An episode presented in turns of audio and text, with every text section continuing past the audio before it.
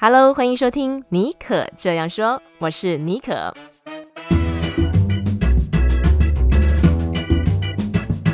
为你注满创意动能，你也可以这样说。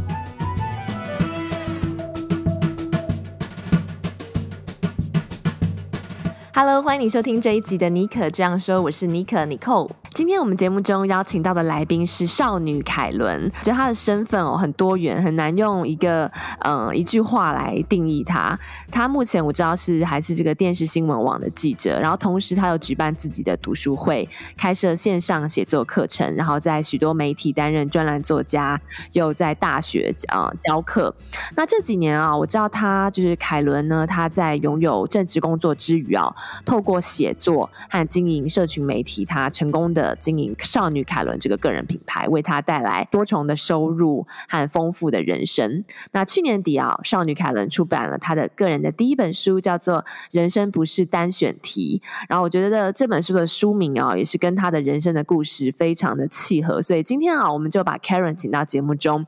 嗯，请她跟我们分享她丰富的人生经历和如何借由经营个人品牌，开启斜杠人生。我们现在就一起欢迎 Karen。Hello，Karen，你好。好，Hello Nico，还有各位听众们，大家好，我是 Karen。可以先来跟我们介绍一下这本新书《人生不是单选题》哦。嗯，你在这本书当中想要跟读者分享的三点最精华的概念是什么？嗯，好，大概呃，前面先谢谢 Nico 把我的背景讲得很详细，然后大家就是光听前面就会知道说，哦，我做了蛮多事情。那可是为什么做这么多事情？其实是书中里面蛮大的概念，就是因为，呃，我们可能会认为像可以去做自己喜欢做的事情的人，他什么家境就很丰富，或者家境家庭资源很多，类似这样。可是可能我在书中想要跟大家分享的是。嗯，你的出生背景不会是重点，反而是你怎么去意识到自己够不够，呃，意识到自己有没有停止成长，然后以及愿意往为自己创造新的选项，这个是一个我在书中蛮想要提的概念，就是出生不是重点，因为我们家是从小单亲家庭，那我是出生前父母就离婚了，所以出生后等于说我妈妈一打三带我们长大。那等于说，可能那个时候就，嗯、呃，到处想要赚钱的方法，什么，不管是在摆路边摊啦，或是在工厂工作啊，这些就是从小到大我都是这样子的背景。但是直到现在，可能我可以去创造一些人生的新选项，那就跟结合资源有关。所以第二个想要跟大家传达的是，只要你找对方法，跟你了解这个社会的运作，其实你的人生永远可以为自己创造新的选项。那第三个可能会就偏向现在大家蛮常说的斜杠青年或是个人品牌这件事情，就是你如何没有在公在公司的呃脱离公司的保护伞之下，你还是可以拥有一个属于你的天地。那也许像我们这样子的角色，不是像说真的非常非常红的 KOL，可能呃很万人追捧或是上千万人的知道你，但是对于我们的人生或是至于我自己的生活状态，在身心。上都蛮平衡的，这个会是我觉得在个人品牌它最终可以追求的，就是你够了解自己，然后也可以跟呃为自己可以打造一些新的事情。嗯，而且这本书我觉得嗯、呃、很有诚意耶，感觉非常的丰富，就从你个人的故事。到你哎，怎么样从以前是一个上班族，到现在透过这个成立自己个人品牌啊，还有写作、社群经营、社群媒体，然后为你的人生开拓了不同的选项，然后有分享，就是不藏私的分享你自己个人品牌的一些经营的心法，对，还有这个职场工作术，对不对？对，他真的是，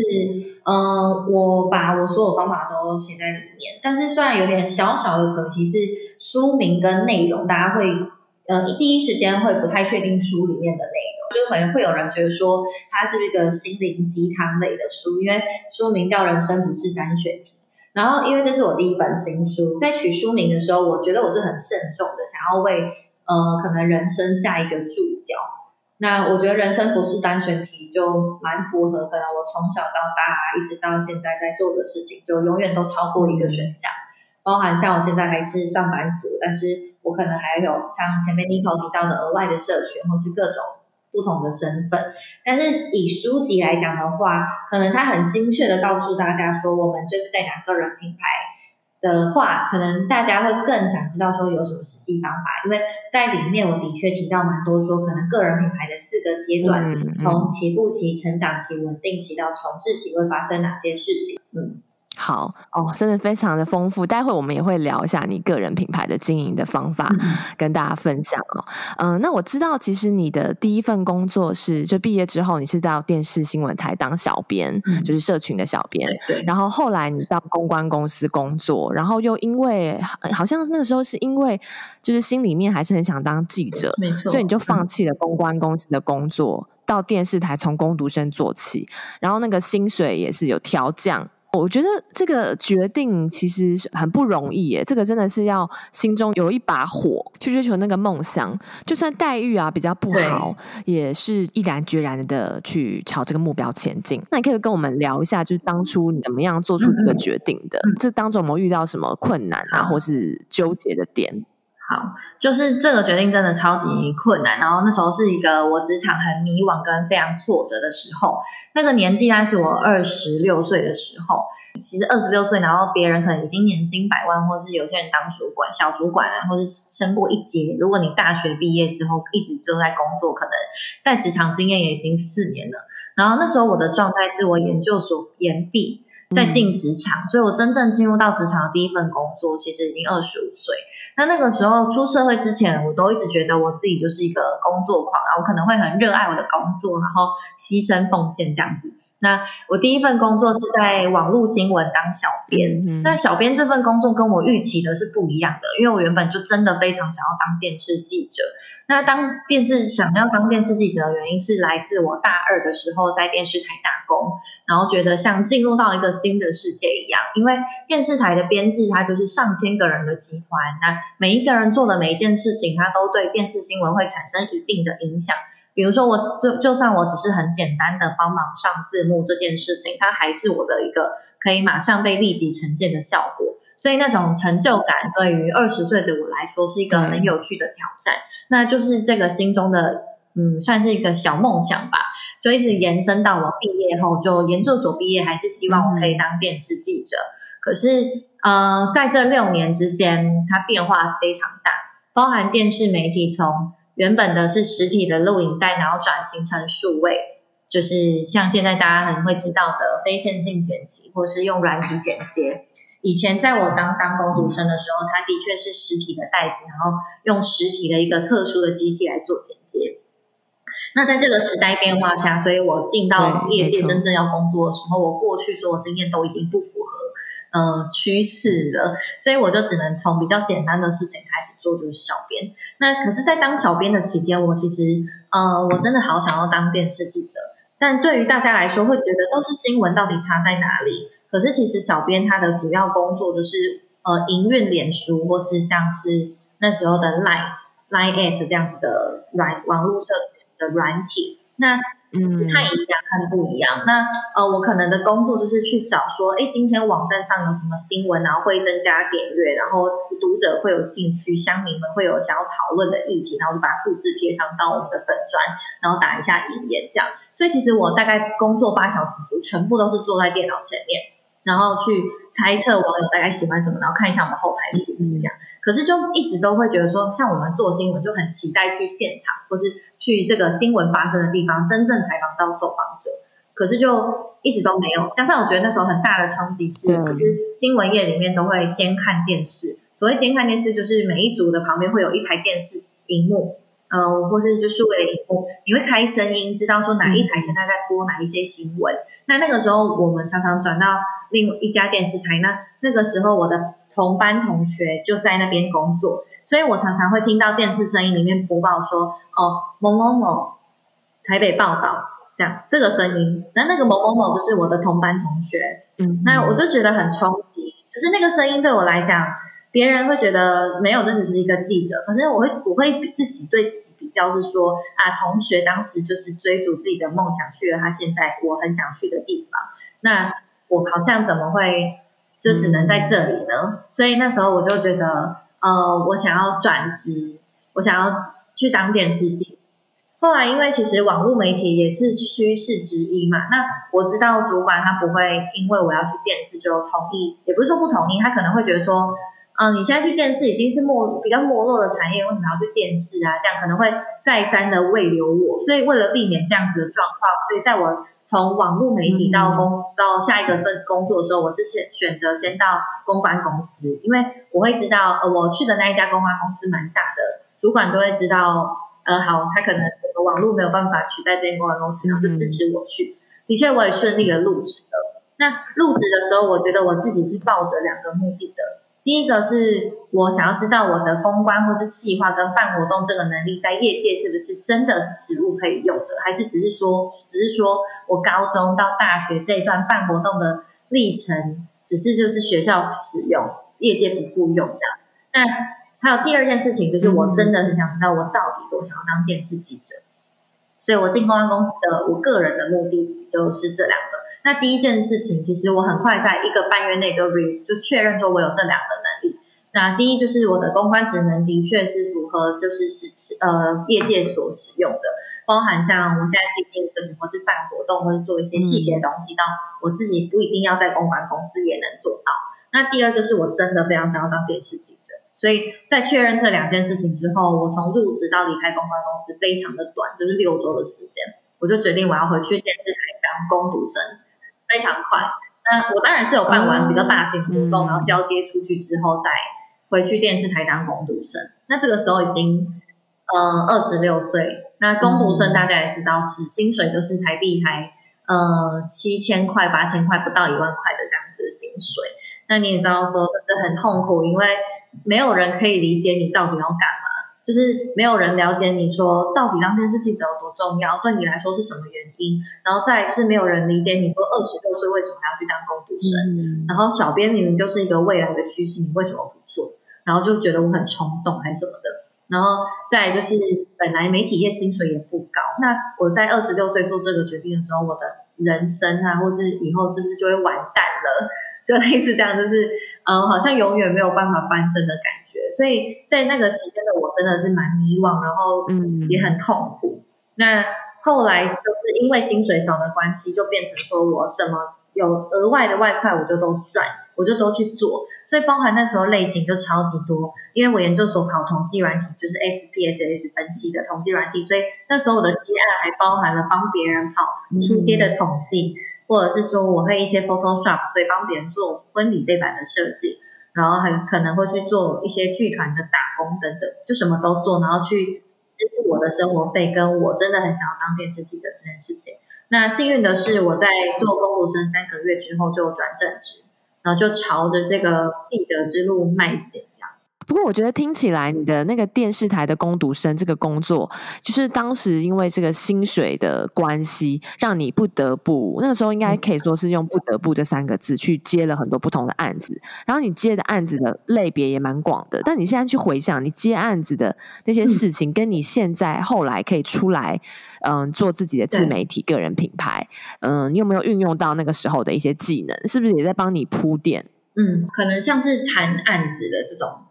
嗯，评估自己适不适合这个案子，或是知道自己的能力到哪里，这件事情对我来说蛮有帮助的。因为到那个时候，我们我接的案子还包含写作，然后统计，然后设计啊等等。那做下来这段时间很久之后，就觉得说我好像比较擅长写作。擅长的原因是不用花太多的时间精力。然后我可以把这件事情做好，然后相对的话报酬也比较稳定一点点。但是如果是设计或统计，我可能没有这么擅长，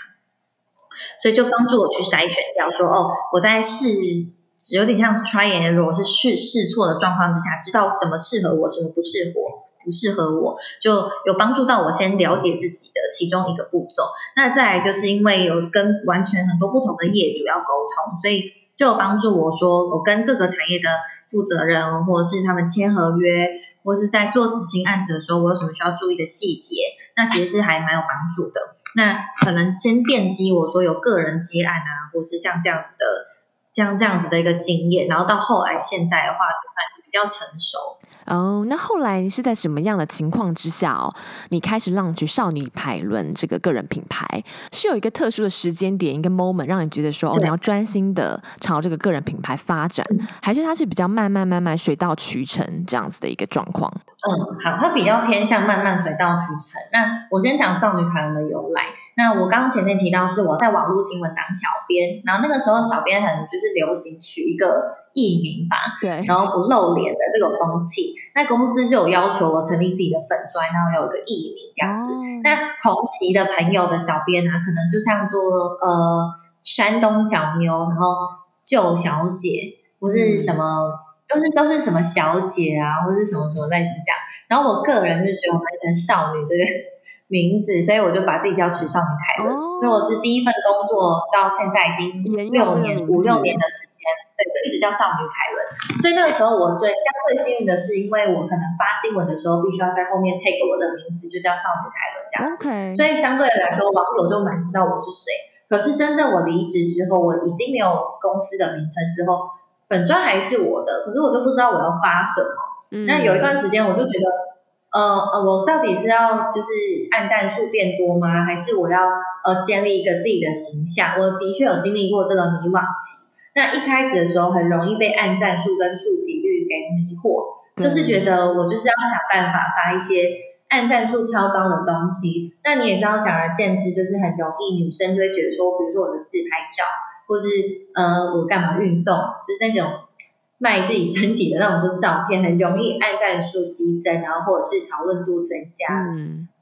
但其实我的个性是比较不喜欢这样子抛头露面，然后。呃，或是就是下面留言的人，可能就是一些叔叔伯伯，就是会说哦，你很漂亮啊，然后什么你腿很长啊，这样就是我很不喜欢这种感觉。所以那段期间其实是一个我在个人品牌的探索期，摸索，就是他对我在摸索说哪一个的定位是适合我，然后哪一件事情是真的我去做这件事情的时候，我会比较心安理得，或是做起来很开心。那那段期间的我就从发这种自拍照之后，我再也不发。我都持续一整年都没有让我的脸出现，那我就专注在写文章这件事情上。嗯、那这个契机就比较像是说，嗯，它很大的契机是我那时候在接一个案子，它一一整年，然后是一个写作的特约记者。嗯、我那时候每一天五百，呃，每一天一篇，每一天要交一篇稿子给呃对方，那一篇其实超级少钱的，就是台币才五百块。嗯，那可是对我来说，一天一篇一篇五百，一个月很稳定的额外一万多块，一万五的台币收入，这样就觉得说说好像蛮稳定的。当时的我啊，就觉得啊很棒。可是到写了一整年之后，对方想跟我协议，就是觉得写的稳定啦，要不要一天两篇，但是一篇三百块，然后总价是台币一万五，一万八。对，就是哦，你就觉得说，哈，我写一年了，竟然不是还要不是加薪，竟然还要砍我稿费，然后从五百变三百，就就都很少。当然说总总的加起来就是一万八，就觉得好像感觉我真的很缺钱的话，我是可以接，可是又觉得好好压榨我，然后好丢脸，就是为什么我就是二十七岁了，一天才三百块，类似这样子。嗯、所以当时我就是抱着有点愤怒跟觉得。呃，我不想要贬低我自己的价格，也不想要破坏市场行情，所以就拒绝了这个提议，我也就结束了我这个做了一整年的特约记者。可是，就像我前面形容的，我其实很生气的，所以就是我在保持着这种不甘心的状况之之下，决定要把这些故事写出来。那大概是二零一七年的时候，这就是一个契机。同时，我在找个人品牌名粉专的定位，同时我也对这件事情很生气，所以决定用写的方式把它写下来。那当然，一开始写作的时候跟所有人都一样，我非常的紧张。紧张的点是，第一，我不知道我写的到底好不好，我再也没有公司说叫我写这条新闻或写这个内容的这种嗯后盾吗？或是保护伞啊？我可以这样讲。嗯、我现在要写的就纯粹是我的观点，然后我的想象的呃，我的我出发我观察的东西，然后名字是我。然后我该怎么样让别人觉得说我专业，然后不会被冷言冷语、冷言冷语，或者是说我不会让现实社会中的朋友觉得我无病呻吟，类似这样子。嗯，所以呃那时候我就找了一些方式，呃我就匿名的写在平台一个匿名的社群平台上，那写了就放在工作栏。那我那时候也有粉专了，可是我写文章是匿名的，然后跟发在工作板上的时候就，哦，真的很多人回应。那比如说我后续还要写转职啊，或是提离职的时候的状况，还有说第一份工作的时候要提供这样子系列性的文章。那大家就是反应还不错，就是会觉得说，哎，很有帮助。虽然说他现在在我这个年纪看起来，他是一个就真的是职场菜鸟会写的东西，所以那时候的出发点也就是直接定义它是职场菜鸟日记。所以用一个比较不不一样的观点来看一个职场的时候，可能就有开始有被媒体转载，或是说我去主动投稿的时候，哎，的确有投上。可是那时候我还是匿名，甚至我还取了一个别号。叫做 Miki，就是完全跟我无关，我不想让别人知道我是谁。那就在这样子层层发下去之后，他一整年的时间建立了我对自己文字的自信，或是表达观点的一个呃信心。就是别人觉得质疑我的时候，我还是会跟他说没有。有些人就是这样子想，或是我备受质疑的时候，我再也不会就是很内疚的觉得说，哦，是不是写作，我是不是应该要配合别人的这种自信心的阶段。所以我会觉得这个社群平台对我来说帮助还蛮大的。那到后来，在我开始勇敢的发在少女团，也是有一个契机。它是因为我使用了叫聊天机器人的一个软体做贴文的推播。那其实那个状况是当天下午我就跟着一个呃 You YouTuber 呃一个创业家，他叫做站长陆克，他有一篇影音十分钟而已，就在介绍这个聊天机器人怎么用，然后怎么去设置这些贴文。我就跟着一个步骤一个步骤，因为我已经有文章了，然后我就把贴文写好，然后照着它的步骤设计我的聊天机器人。我当天下午就发出去，发出去的时候开始就手机一直叮叮叮叮有留言，就是很多人想要索取我的文章，因为我最后的那个，请大家可以点进我的呃留言，然后之后你可以呃你留言，然后你可以收到四篇文章这样子。那总计三天就有两万多个人留言要索取。就现在看起来是非常多，然后就是这个契机让我决定我要成立 WordPress。那那个时候其实才其实不久哦，就二零一八年的三月，就离现在真的不久。然后我就决定成立 WordPress，然后就开始很热衷的写写写写写写写下去。那写到现在，我觉得也正好是这个时代的风气开始把焦点转移到自己身上，就是大家不会觉得说哦，我一定要一个大公司，我一定要一个好头衔才是真正的成功。蛮多人的成功可能会是我在没有公司之后，我还不能还能不能生存下去？尤其是现在疫情这样子，那有些人面临裁员或是产业的状况不好，被迫转换跑道。可是真正的你被迫转换的时候，你才发现啊，原来我自己没有一个创造自己收入的能力。那我就觉得我算这这一点蛮幸运，起步的早，然后。像大家可能现在会很迷惘的事情，我已经经历过，然后的确可以，嗯、呃，创造出属于大家现在说的个人品牌。那所以其实从整下来啊，我一开始完全没有想要打造个人品牌这个事情，就是我没有这个目标，我很纯粹的只是觉得说我想要抒发心情，以及就是我很纯粹希望我的声音可以被看见，然后或是找到一群有共鸣的人，然后可以理解我，我觉得比较是这样子的想法。那可能像我都一直会跟大家分享是，无论是斜杠青年或是个人品牌，它通通都是被标签出来的名词。就是虽然我必须可能要跟上潮流说，哦，我们在打造个人品牌，可是我真正内心的完全的核心价值还是说，呃，你够不够了解自己，适适合做什么事情，然后以及说你有没有去反思你的人生，然后创建出你可以使用的资源，然后把资源极大化。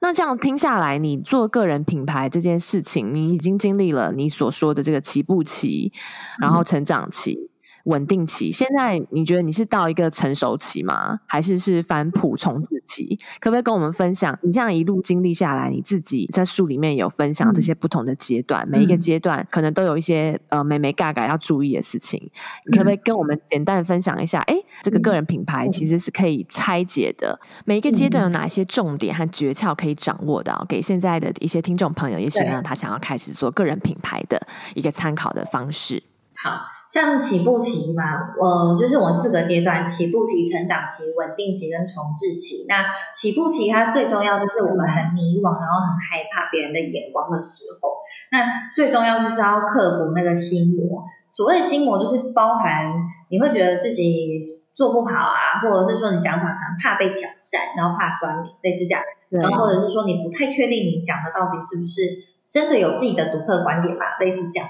那可是很多人就会觉得说，那我再学习多一点，再来表达想法或什么。可对我来讲，其实回头看过来，我能够克服这件事情，其实是因为我一直在做，一直在写，然后一直在表达，然后在这个过程中去调整我的脚步，然后去呃知道说大家嗯、对这件事情的观点是什么，然后我自己的想法又是如何。所以就是包含了表达自己的专业跟观点这样子。那起步期熬过之后，就会进入到一个成长期。那成长期我们可能就要去使用一些方式，比如说在做个人品牌，或是我们在做这个事情的时候，你当然不会希望说只有我自己知道自己很厉害，你可能也会希望说找到一群同好，或者是说你可能会希望被看见吧，类似这样。所以我们可能就必须要去找一些主动去推波自己，主动的去告诉别人你是谁。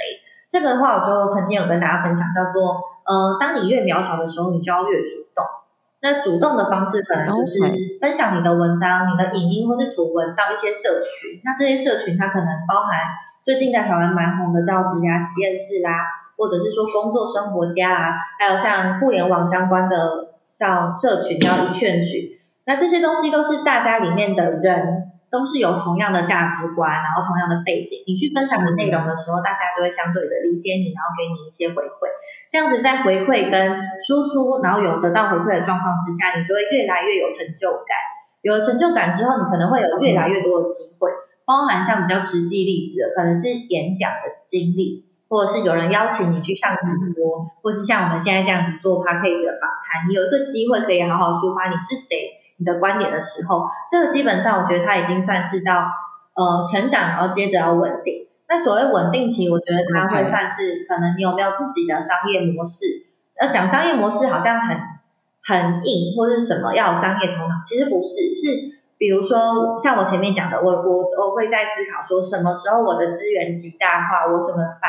资源互相串起来。所以我后来有成立一个读书会。其实读书会的最初成立也只是说我试试看能的线上粉丝能不能转到线下，所以来有一个实体社群叫读书会。那与此同时，前面我提到了在成长期的时候你会有很多机会，所以此时就除了演讲之外，还包含了出版社有给我一些书籍的推荐的机会。那像是免费的挂名，或是呃让我给我书来办粉砖的线上抽奖，类似这样子。所以呃我的资源就包含了一个书。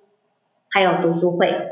以及我个人粉砖粉砖，这就是我的资源。我手上有哪些资源？那这些资源我怎么串起来，让他们更有价值？所以其实一开始的时候，我包含我的读书会，就读我选的、我推荐的书，我有挂名的书，让他们相辅相成，有互相加成的效果，可能可以互相宣传。那甚至是跟出版社谈好，说我选你的书，我们的呃，你的我的我的成员是不是可以有一些折价？或者是能不能含书送我五本，然后送我几本，类似这样，让我的成本这一块可以降低，但是同时我的读书会也收费，就变成说我可能有两种收入。那再来更好的是，我可能有自己的书籍专栏，所以书籍专栏的专栏的公司也会给我一笔费用，那我就推荐我有挂名的书，那当然对出版社也是一个额外的加成。那从书籍专栏是什么意思啊？嗯、书籍就不嗯，专门写书斋的专栏。那他在我在神仙写书这个平台上写，那他们也很特别，他们只介绍书.所以我算也会蛮蛮会写书斋这个事情。然后我写的书斋比较不会像是就博客来重点截取，反而是说我这本书里面看到什么重点，如何应用在生活上。所以我写过的书包含《原子习惯》跟《子弹笔记》。嗯，蛮多的。那这些书在台湾的 Google 搜寻上，基本上都会在 Google 搜寻的前五个你结果里面。所以对出版社或者是对嗯这个专栏的网站，他们对他们都很好。所以就是整整我所有的资源串接起来的时候，就蛮稳定的。所以我就会有稳定的专栏收入，也会有稳定的演讲，然后稳定的出版社给我一些推荐机会。这是一个过程，然后最后就是重置。OK 那从事起其实就是一直我在讲的，我是谁，我了不了解我自己，我现在有什么，还有我手上的资源够不够极大化，也就是说我必须要去取舍，什么是我现阶段做起来已经很费力，然后又不够有经济效益的事情，对，那或者是说，呃，有什么事情我还可以再更发挥它，那我如何把我的组织规模化，去串出更多资源？呃，我方向是这样，然后就一直秉持着这个方向，所以我开始做筛选。比如说，当时我其实还会写一些可能一篇一千块的文章，那对我来讲，一篇一千块，我可能要花太多时间，那就它相较于其他专栏或是更多资源来说，没有这么必要性了，我就把一千块推掉。那二零一九年推掉一千块，去年推掉三千块一篇的，然后再来就是会慢慢去筛选，说哪一些东西让我更有我更有价值的地。那这个就是所谓的重置期，重置期就是要静下心的去盘点，说什么现是现是是适合现阶段的你，什么是已经不适合现阶段的你。也许它看起来都还是很棒，可是就未来为了你未来的发展，你必须要去做筛选。这比较算是重置期的阶段，那接着我们就会再回到下一个你要去尝试的新事情的任何一个阶段。比如说以跨界读书会来说，它是我的社群，那我在同时筹办的时候，他也必须要重置。那以前我们是单场单场这样子报名，所以比如说我三月份要办，四月份要办，五月份要办，成员都要重新再报名一次，然后重新缴报名费。但是想起来就会觉得很不稳定，因为我不办的话就没有了。我就没有这笔收入了吧，对不对？那或者是成员也没有参加，就也不会再参加，那可能就会变成说品牌的信任度不够，或者是没有那么稳定，对大家来说好像就是可有可无的东西。那对我来讲，去年就想要呃整顿，就是我重置这件事情，重置的方式想了很久很久，就是包含呃那时候就只想说我是不是那我现在固定说我就喊说我一个月要办一场。还是说我固定说每个月几号办，类似这样。但最后我想了想到一个方式，就是做订阅制。那订阅制我就考虑大家说，哎，一个月会有两三场，或是每个月我们固定举办的时间在第二周、第四周周末，每个月几号开放报名，然后订阅的费用也固定，但是呃你的好参与者的好处会增加，类似这样。然后的确，它进入了订阅制之后，就开始变得很蓬勃，然后人数也增长。像类似这样，就是我举的实际概念，就我举的实际例子，但其实它背后的概念是说，重置期去检视我有什么，然后我还有什么可以发挥的更好。嗯，我觉得你分享真的很实际。以我个人的例子来说，我觉得也是在起步期啊，最重要的就是说你要战胜那个心魔。那个时候可能还没有很多人看得看得见你，然后也不会有什么商业模式进来。但是那段时间真的就是要持续的累积作品。然后你刚刚提到的有一个嗯个人品牌的一个经营的心法，我觉得也算是一个对自己的鼓励吧。就是当你越渺小，就要越主动。那我觉得真的也是这样。每一个人呢，在呃这个经营个人品牌哦，每一个阶段的时间长短可能都不一样。但是从这个起步期进入到成长期、稳定期，这个中间所需要的时间其实是最长的，看到的实质回收比较少。但是呢，只要你一旦进入到这个成长期、稳定期啊，呃，这个时间跟收获会走到一个交汇点，过了某个点之后啊，复利就会以你这个超出想象的速度带给你回报。所以呢，在这边也是要鼓励大家，如果你现在正在个人品牌经营的起步期，那就是要继续持续下去，不要怀疑。自己啊，我觉得这个阶段最大的敌人就是你自己。好，那今天哦，呃，谢谢这个 Karen 为我们分享他个人的故事啊，怎么样从这个零工经济啊，到在这个电视台做小编的时候，透过这个打工啊、接案，丰富他这个斜杠人生的这些实力。后来他逐渐转型啊，focus 在经营这个个人品牌，那成为许多人学习的对象。那么由于呢，这次的访问时间比较长，我们会拆成上下两集。那下一集呢，嗯、呃，Karen 会继续跟我们。分享怎么样透过写作啊展开他的呃斜杠事业，并且呢在两年之内啊让他的文章从一篇五百元啊翻涨了二十倍。诶，如果你也想要透过写作啊展开你的个人品牌，有什么样实质的建议？你要如何跨出第一步，并且要怎么样找到写作的灵感，而且要怎么样持续下去，让你的这个写作呢更有效率，并且能够为你打造多重的收入。所以，我们下一集的节目也会非常的精彩，千万不要错过。